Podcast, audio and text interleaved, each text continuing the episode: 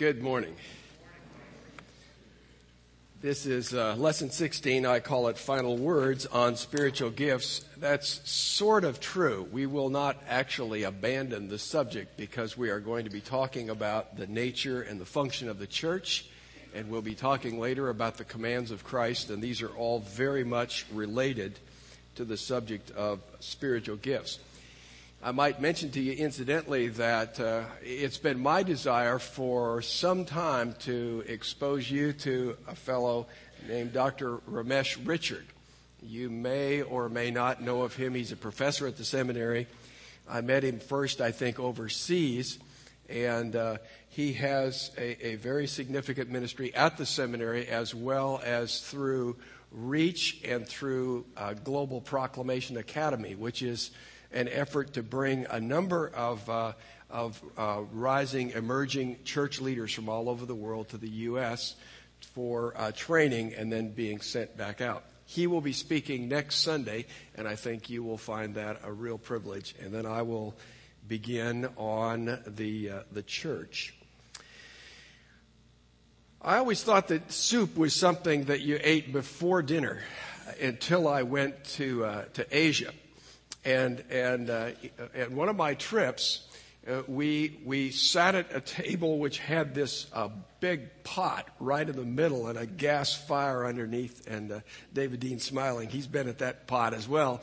And, and I don't really know who to give credit for ethnically for this, but it's a very interesting thing. You, you sit at the table, they pour a little oil in the water, they fire up this pot, they put some vegetables and stuff in the pot, and then they have these thin strips of meat, which you take and you dip in the pot.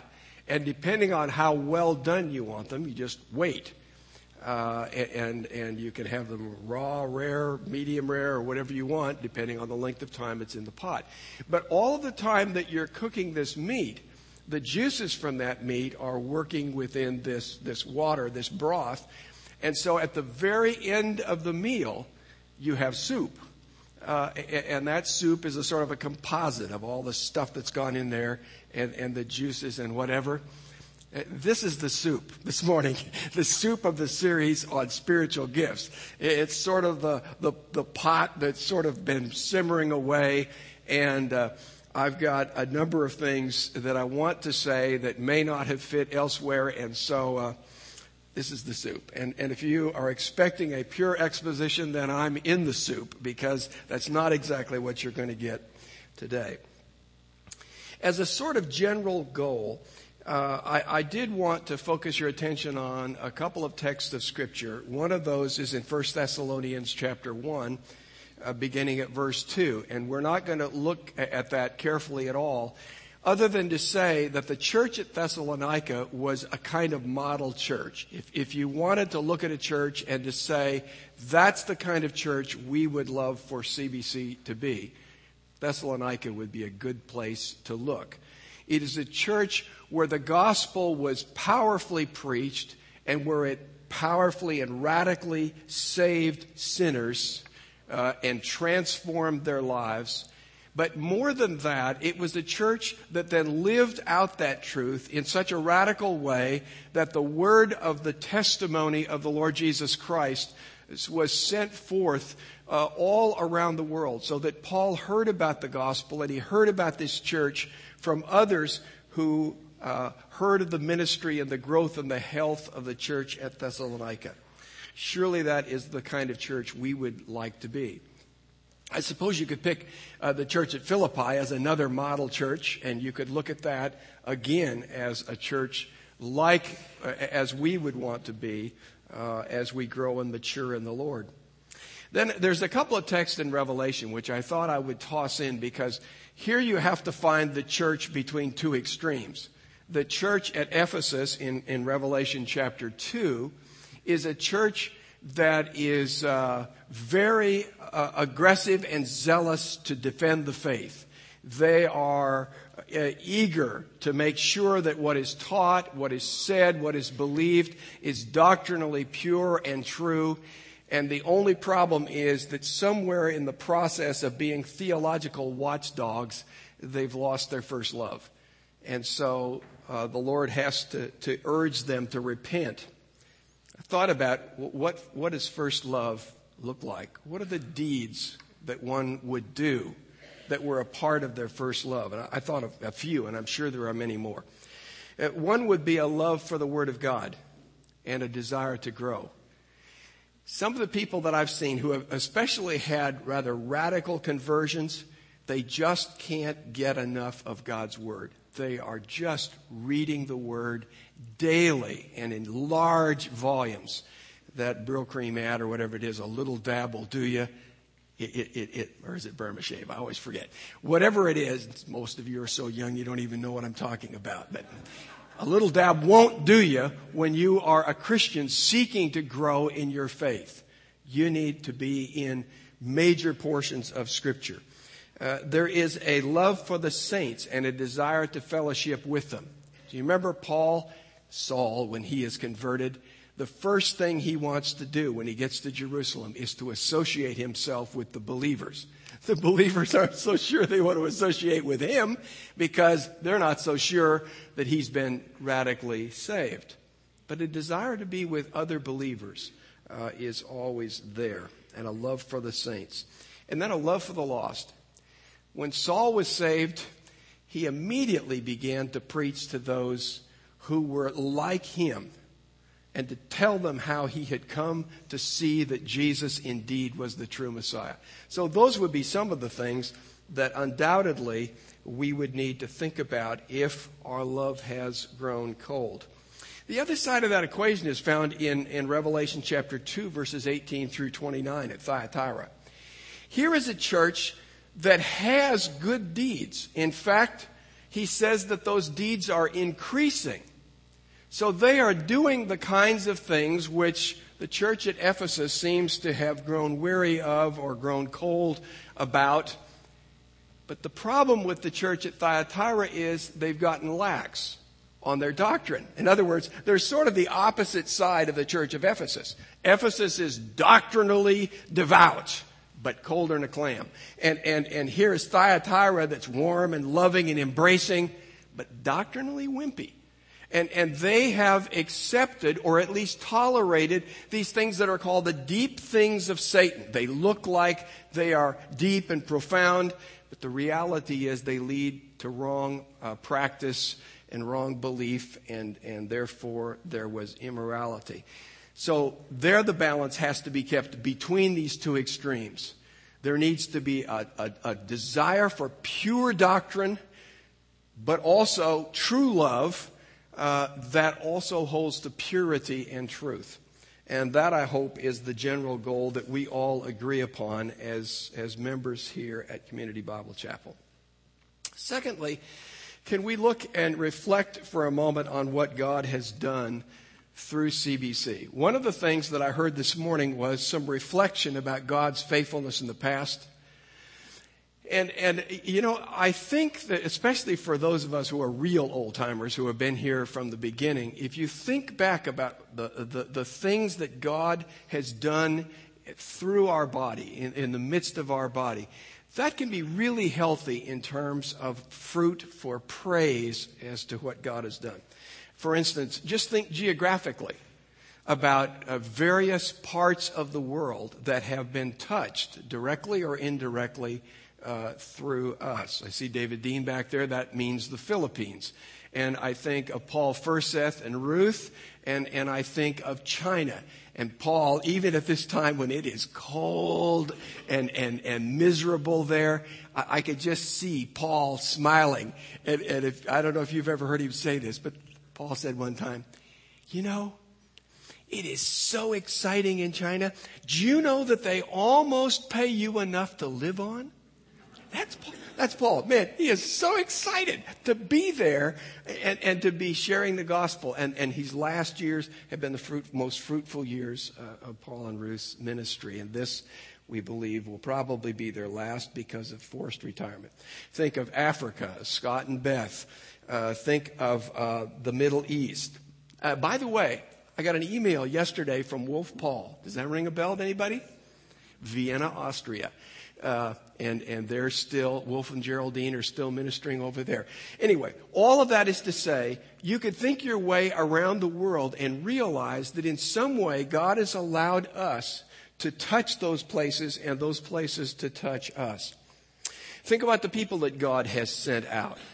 Now, we've got all kinds of folks. There are the seminary people who have come and, and, and have graduated and have been led to go to various places, and, and uh, a number of those as what we might call formal missionaries.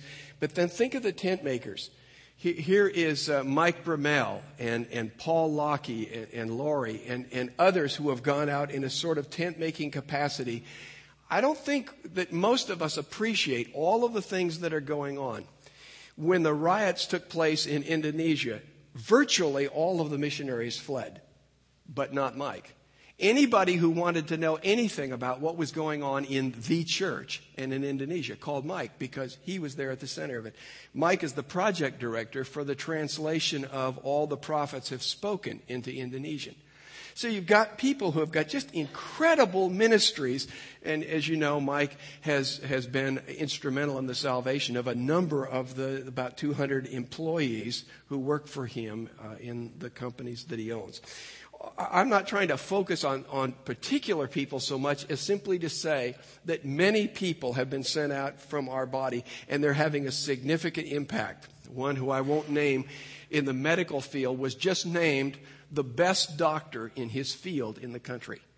And, and that young man uh, had many of his growing up years here in our body. Now you're all going to want to know who it is. Okay, Jim Lopez. That's the kind of thing that God has done through our church. He's allowed us to have a piece of people's lives and to watch them uh, go forth in, in various ways. Not all of them in formal ways, but, but all of them in ways that have an impact. And so some of you, I can think of Gordon and Charlene Graham, you've had some of these people that have been in your Sunday school class, or Gordon and Charlene worked with Rob Bugh, and, and Rob uh, uh, now is the pastor of Wheaton Bible Church. So we've had a number of these people who have come through, and now we're getting these kids who have literally grown up as children in our body, who are either leaving from CBC or elsewhere where they or their parents have moved, and they're going out, and we've had a part. We've had a part in their lives, and for that we ought to be grateful. Think about the ways in which God has used our prayers. Speaking of which, uh, Judy just told me that Ali, she thinks, is in Pakistan. So if you want to revise your prayers, I'm sure God will not be out of date. But if you want to revise your prayers, he apparently is in Pakistan, and you know he has a great concern for his parents' salvation. So Let's pray for, for Ali. But think about all those areas in, of the world for which we have prayed and the kinds of things which God is doing. And you know from some of the communication we have, those people are saying to us, it is your prayers that are enabling us, in some cases, to survive, in other cases, to have ministry with, with a great impact in difficult places. Uh, and just think about CBC ministries beyond our walls. Uh, for example, uh, Ron and Kay Manus will be going to the Iron Sharpens Iron conference in, at Emmaus uh, this uh, coming May. And, and we'll be talking about how to have a, a good church library because of, of, of, his article on uh, starting a church library that's been posted on the internet. He's had a part in, in, in seeing libraries start all around the world. Those, those are a part of our ministry as a church, and we ought to rejoice as God uses people in, in that way. So, the bottom line is to the degree that you've had a part, to the, to the degree that you have in some way contributed, been a part of the ministry of Community Bible Chapel, then you have been a part of that. So the Lord says if you give a cup of water in the name of the prophet, then you get a prophet's reward. Doesn't mean you always have to be the prophet, but you can have a part in what the prophet, so to speak, is doing. I want to talk for a minute about the ministry opportunities before us, and I'm hesitant in some ways because uh, there are so many that I hate, I hate to focus on just a few and, and somehow to lock us into a, a limited kind of thinking. One that I added just this morning that will not be on your notes or on the screen is in the area of benevolence. Bill Mathers gets up and shares with us that here is a woman who is in need, who's going to be removed from her house. You know, we can look at, at, at needs in two ways. One is the oh no, not another one, um, you know, kind of weary uh, outlook. And the other is these needs are opportunities. I don't know what God is going to do in that woman's life through us, but I think it's an exciting opportunity. There is a, a young child uh, that we learned about this past week uh, at Trinity uh, Fellowship uh, who has brain cancer. And, and, and it appears that we as a church are going to have a part in ministering to that family, even though they're not a part of our church and we don't know who that is. Those are exciting opportunities for us to show benevolence. You know that we sent some money with Dr. Sarkar as he uh, uh, left for Bangladesh. And Ramesh Richard will be leaving for Bangladesh next month and, and ministering to those who have suffered devastation there. Great opportunities for ministry and the proclaiming of the gospel. Child Evangelism Fellowship. We have never had the freedom to be involved and in public schools uh, to the degree that we have in these last several years. And, and just in these last few months, we've had some encouraging feedback which allows us to even be more intimately involved with families that have specific needs that are represented by those students in those schools. Great opportunity. Ukrainian orphans. We know what God has done so far because we're privileged to have uh, some of them as a part of our body and as a part of our family, and we delight in that. But I don't know where all that's going. I, I don't think that the numbers have yet been announced. But remember, for example, in just this past month, when we, with very short notice, said we want to send a gift to the orphans for Christmas, a special gift. I think that number was uh, about $13,000 that was given specifically for that special gift. Our hearts are there, and we know that true religion is going to take into account widows and orphans. And only time will tell what God's going to do as that relationship with Papa Dima and the orphanages over there uh, blossom and develop. Ministry to Muslims. Think about the history of that. What was it, five years ago or so, uh, maybe six, that Colin McDougall came and he had been in a, in a, a country in Africa where they had been ministering uh, to, uh, to Muslims. And, and now he begins to help us to pray specifically that God would reach Muslims in our community. And, and uh, great things have begun to, to happen there. Ali and Judy are a part of our body, and, and that's an exciting opportunity in and of itself. He brings along Dr. Abraham Sarkar and the Gospel for Muslims, and we have a class on understanding uh, Islam. Uh, International Students Incorporated uh, is a ministry that reaches out to students uh, and shares the gospel with them.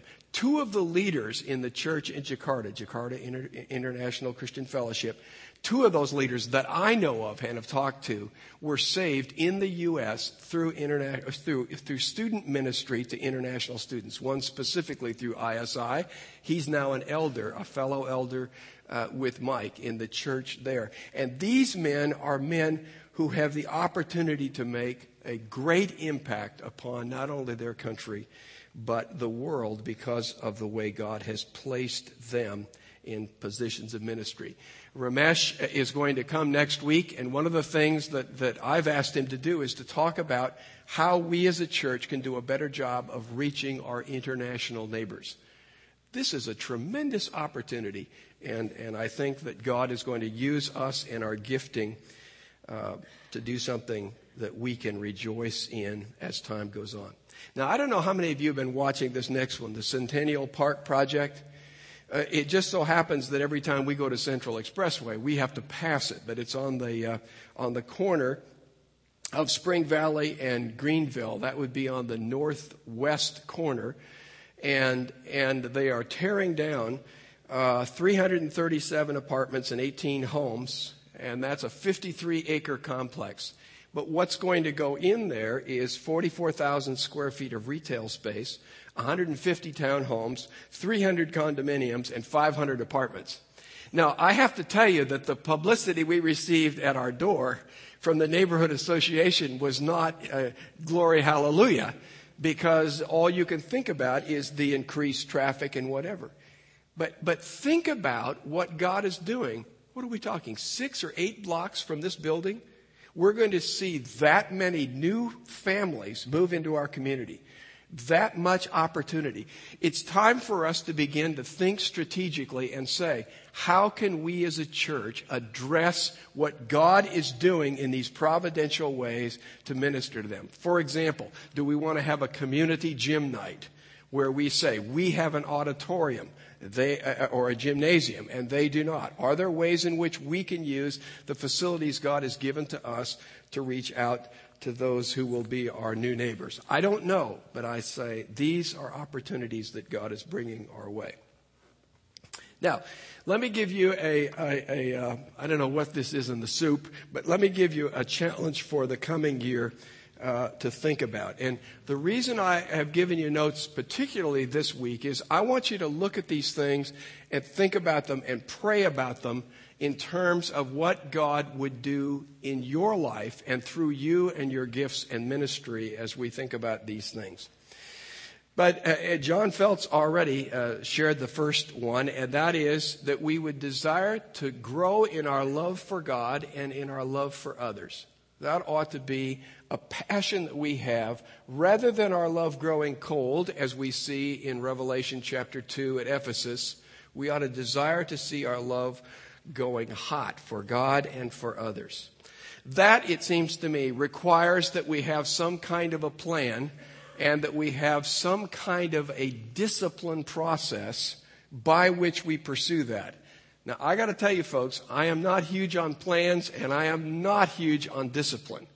But I realize and recognize that that is a part of the Christian life, is spiritual disciplines.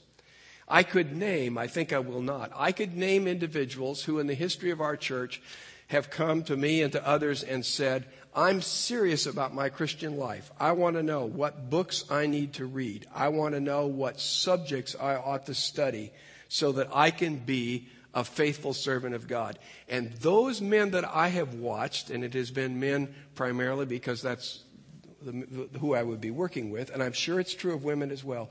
But those men, as I've watched, have been faithful and have been disciplined, and God has blessed them and their ministry.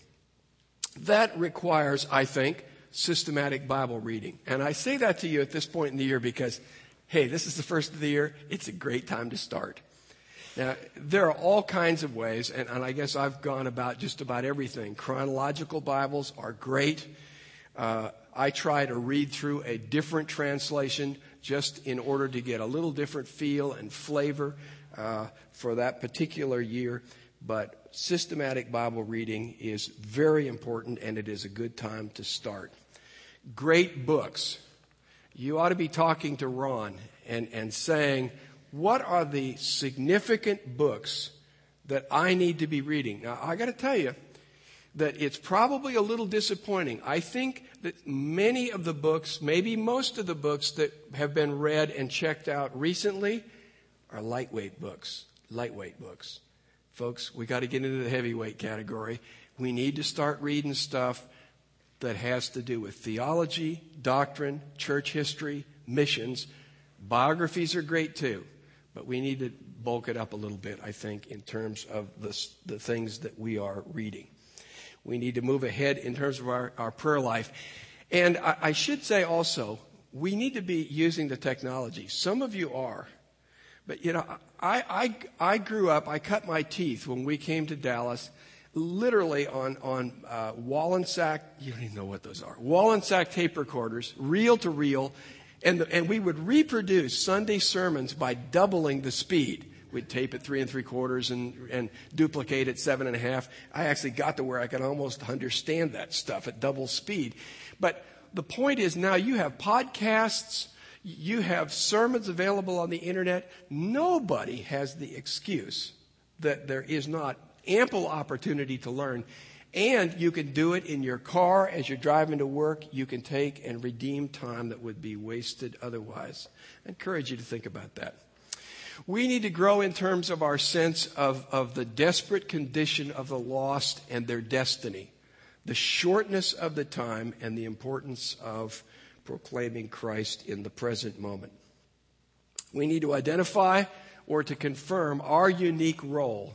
And we're talking now more specifically about spiritual gifts. What is it God has given you and I to do in the body? And we need to have a desire to see needs and to respond to those as God enables us to, to do so. So those would be some challenges in terms of the next year. Now, it was actually the Friday morning group that suggested I take the format of questions. And I've got a batch of them here, and that's why they're written down on your notes for you to think about. But questions for you to ponder. I think sometimes what we like is for people to just give us uh, here's what you do in three nice, easy points. Here's how you go out and apply that. Jesus often left the people that he taught with questions to think about. And, and these are things that, if there are worthy questions, I, I would hope that at least there are a few questions there that would be worthy of your attention, that you would give thought to those as to how it bears upon you and your ministry in our church uh, A and B are sort of uh, related. What is it that I am doing that builds up the body of Christ at CBC and beyond? That means beyond our walls. What is it? Can you name? Can you name the things that God has given you to do? That they are your task, they are your mission. And the second part is, would I be missed if I were gone? In other words, what are the things that God has given you uniquely to do that other people really can't replace. I'm going to tell uh, John a little secret, but last week when John wasn't here, uh, somebody, I saw Ken looking over and he looks down and oops, there are no microphones. And all of a sudden, John, who may not be all that visible, is missed. Now we got by, but there are many things that take place in this, in this church that are not seen. But if those people were not here, you'd know it. You'd know it. And, and we ought to be thinking about what our unique contribution is. So, what can I do uh, to, to, uh, to contribute to CBC that no one else can do in the same way? What am I doing to develop my gifts and to grow in my ministry? It seems clear to me that Paul is urging Timothy not only to exercise his gift, but to discipline himself and his life so that the exercise of his gift gets richer and fuller and deeper and more mature. People doesn't just give people their gifting in its full blown capacity. So what are we doing to take those abilities that God has given to us that are supernatural uh, so that they will be developed? And then, am I a good steward as I look at all of these things? Am I really a good steward of what God has entrusted to me? Here's another question How does my ministry contribute to the fulfillment of the Great Commission? I think we still do this. I didn't have time to go back and look at, at, at the forms, but each year as we ask uh, leaders in particular areas to, to, to tell us about how things are going in their ministry area, one of the questions basically is how does your area of ministry contribute to evangelism and discipleship? Now, remember from Ephesians chapter 4 that every person is gifted in a way that builds up the body, but it builds up the body for the work of ministry. Surely we would have to say that the Great Commission is a significant part of that ministry, and that means proclaiming Christ, leading others to Christ, and then leading them to maturity in Christ as God brings them uh, our way to disciple. So how do our gifts fit? And I think, I think in many instances, they actually do fit, but we just don't think about it.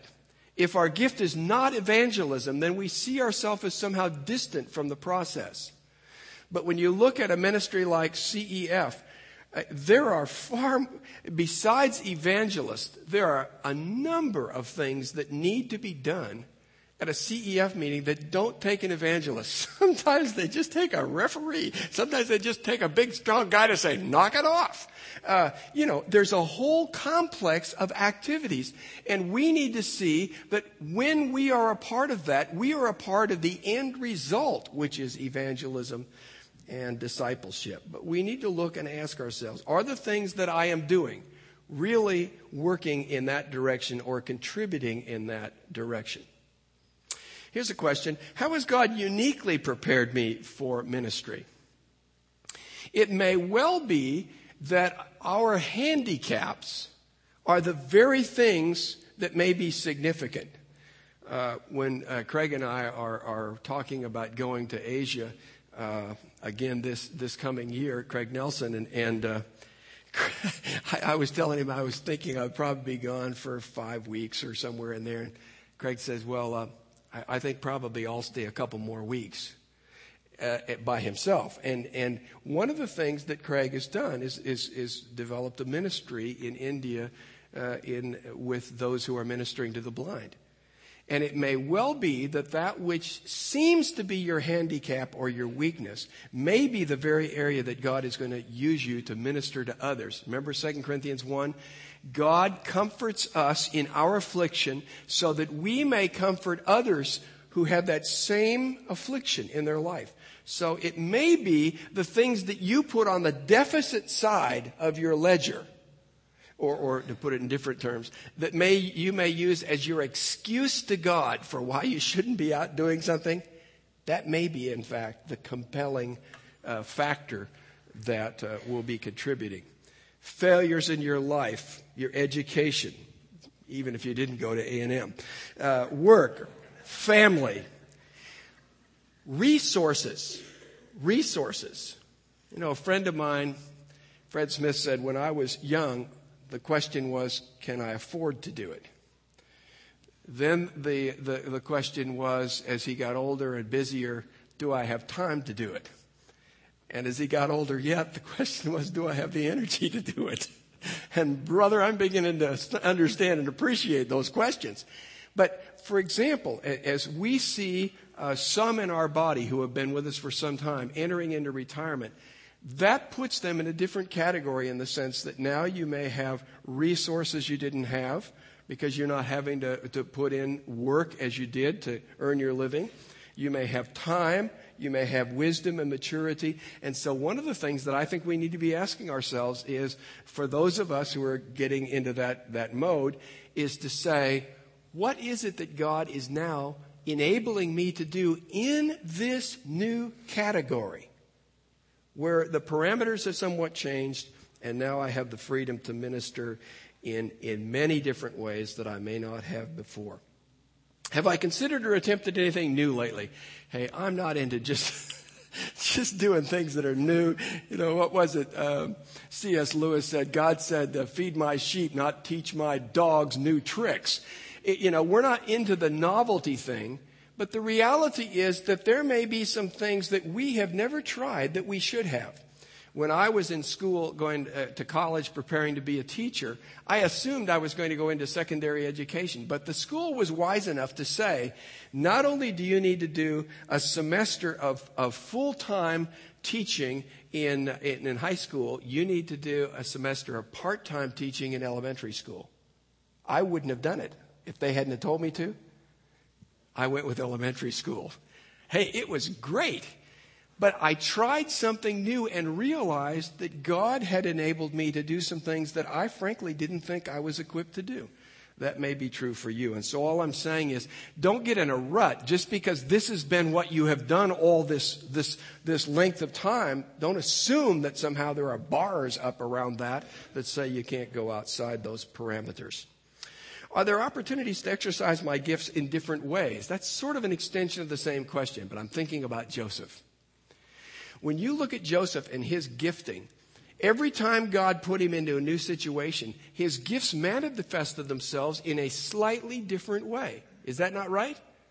And you see that, that, there's administration and, and wisdom in what happens, but whether he's uh, in Potiphar's penthouse as the guy who's head of all the household, whether he's in the dungeon now ministering to the political prisoners, or Pharaoh's palace, his gifts adapt to the circumstances that God has placed him in. Maybe your circumstances have changed. Maybe our circumstances as a church have changed. Are there new ways in which old gifts need to be exercised to the glory of God and to your benefit as well? What things hinder or threaten my ministry? If I read Romans chapter 12 correctly, there are always Achilles' heels our strengths may be our greatest weakness. Our strength may be the occasion for our downfall. So that Paul says the one who gives ought to give cheerfully. If you're giving grumpy, then you're giving wrong. And that may be the downfall of what you do. We are to lead, but we are to lead in a gentle way, as Peter says, not in a dictatorial way. So our leadership style uh, and our attitudes toward leadership and the flock can affect the way in which we do our job. What are the Achilles heels of my gift? What are the things that may, that may threaten uh, God using me in the way that uh, He could? And we ought to be on guard against those. Are there things that I'm doing? Oh, this gets touchy. Are there things that I'm doing that are not really spiritually productive? One of the problems with the church is that you get all these kinds of ministries that grow sort of like barnacles on the bottom of a boat. And, and, and once we get them going, we don't really know how to scrape the barnacles off. And, and so we end up finding people to fill slots. And, and, and I'm not saying that we don't sustain ministries that are important. I'm saying we evaluate and say, has, has the lifespan of this gift or this ministry passed? And is it time to pronounce the benediction? Uh, and leave that alone. I think some of us are doing things that probably are not most productive. And the older we get, we're going to have to face up to the fact we can't do all the things that we used to do. And maybe we shouldn't have done it then. Are there things that are not spiritually productive? And are there ministries that I'm seeking to sustain that ought to be allowed to die? Those are, those are tough questions, but they are questions, nevertheless, that we ought to constantly be, be asking ourselves as we minister in the body. This is Steve Novakovich here. Am I working at a sustainable pace? If it looks brilliant, it's not mine. But, but Steve said, and I think it's right, that when you're working with people, there are some people who, who start out with a flash and, and, and, you know, it's like a rocket. But the bottom line is they're, they can't sustain that pace. They can't sustain that level of output. And those people get frustrated, they burn out, they quit, they do all kinds of things they shouldn't do. And, and so it relates to the same thing, and that is, are we really doing more than we should seek to do? Maybe we need to do less and to do better. And in terms of our motivation, am I doing things out of guilt uh, and duty rather than love and joy and genuine enthusiasm? Sometimes I think we just get in a rut and we forget why we're doing it, but we've just been doing it for so long, and people tell us if we don't do it, nobody's going to do it, and, and, and it just isn't the right kind of ministry. We need to minister out of love, joy, and enthusiasm. Then, what gifts in the body do I need to minister to my weaknesses? If you look at the whole context of the body of Christ and, and, and, and members are ministering one to another, then we ought to look in terms of our strengths. We ought to look at those strengths and, and, and, in a sense, as somebody said, if you're a hammer, the whole world's a nail. But, but, but if you are a hammer, we ought to be looking for nails, right? And, and, and, yet, we ought to recognize that we're nails. We're nails, so to speak, for other people because while I have my strengths, I have my weaknesses and my deficits, and I desperately need other people to minister to me. And so the first question is, am I aware of my weaknesses and where I need other people to minister to me? And secondly, do I provide them with the occasion to actually meet my needs? Am I transparent enough that I actually reveal the areas of my weakness? Am I available enough that people actually see me and my weaknesses? And I guess I'm going to do a little pitch for ministry groups right here. But ministry groups is one of those places where people get to know you up close and personal, and they have the opportunity now to see your needs and to, uh, to minister to you. Try this one on last. What is the unique contribution of CBC as a church? Have you ever thought about this? When we think about spiritual gifts, we think about individuals within the church. But the reality is, churches aren't uh, little balanced uh, uh, bodies where everything is just right. In fact, when you look at denominational lines, you often discover that, that certain gifts gravitate in certain denominational ways. And so the reality is that every church is going to be like we, uh, now this is my perception, and, and somebody may challenge me, but, but it seems to me that churches are going to have their areas of strength and they're going to have their areas of weakness. And it would be good for that church to say, this is an area of real contribution. Let's just say for a moment that teaching is one of our, our areas. We're, we're, close to the seminary, our roots with Believers Chapel, all these kinds of things that we've, that we've been able to make a contribution in that way. But there are several things that go with that. That may mean that everybody thinks here that they need to be a teacher.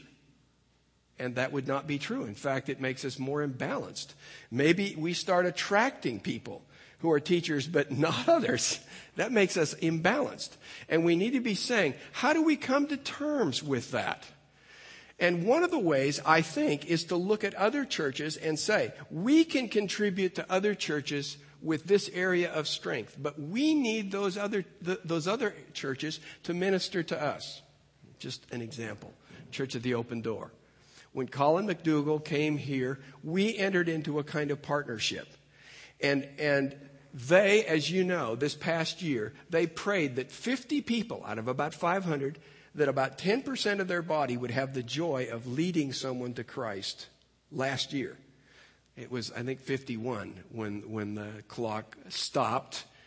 But does our association with Colin and the Church at the Open Door, does it not help us in our understanding of prayer? Does it not help to motivate us to say, hmm, I wonder how we're doing here? And if that's true, then our association and our networking with other churches, it seems to me, is vital because we need to be shoring up in the church, in the larger church, we need to be shoring up those areas of weakness that may be there. Well, that's the soup for the day.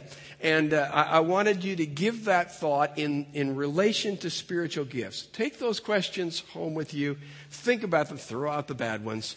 But think about those questions that may be significant to you and your ministry and may be significant to us as a church and our ministry because these are important days in the history of the church and we need to be alert and we need to be aggressive to do the things that God has called us to do. Father, thank you for all that you have given to us in terms of gifts, gifted people, and opportunities. And we pray that you would help us in this coming year to be faithful stewards of these things in Jesus' name and for his glory.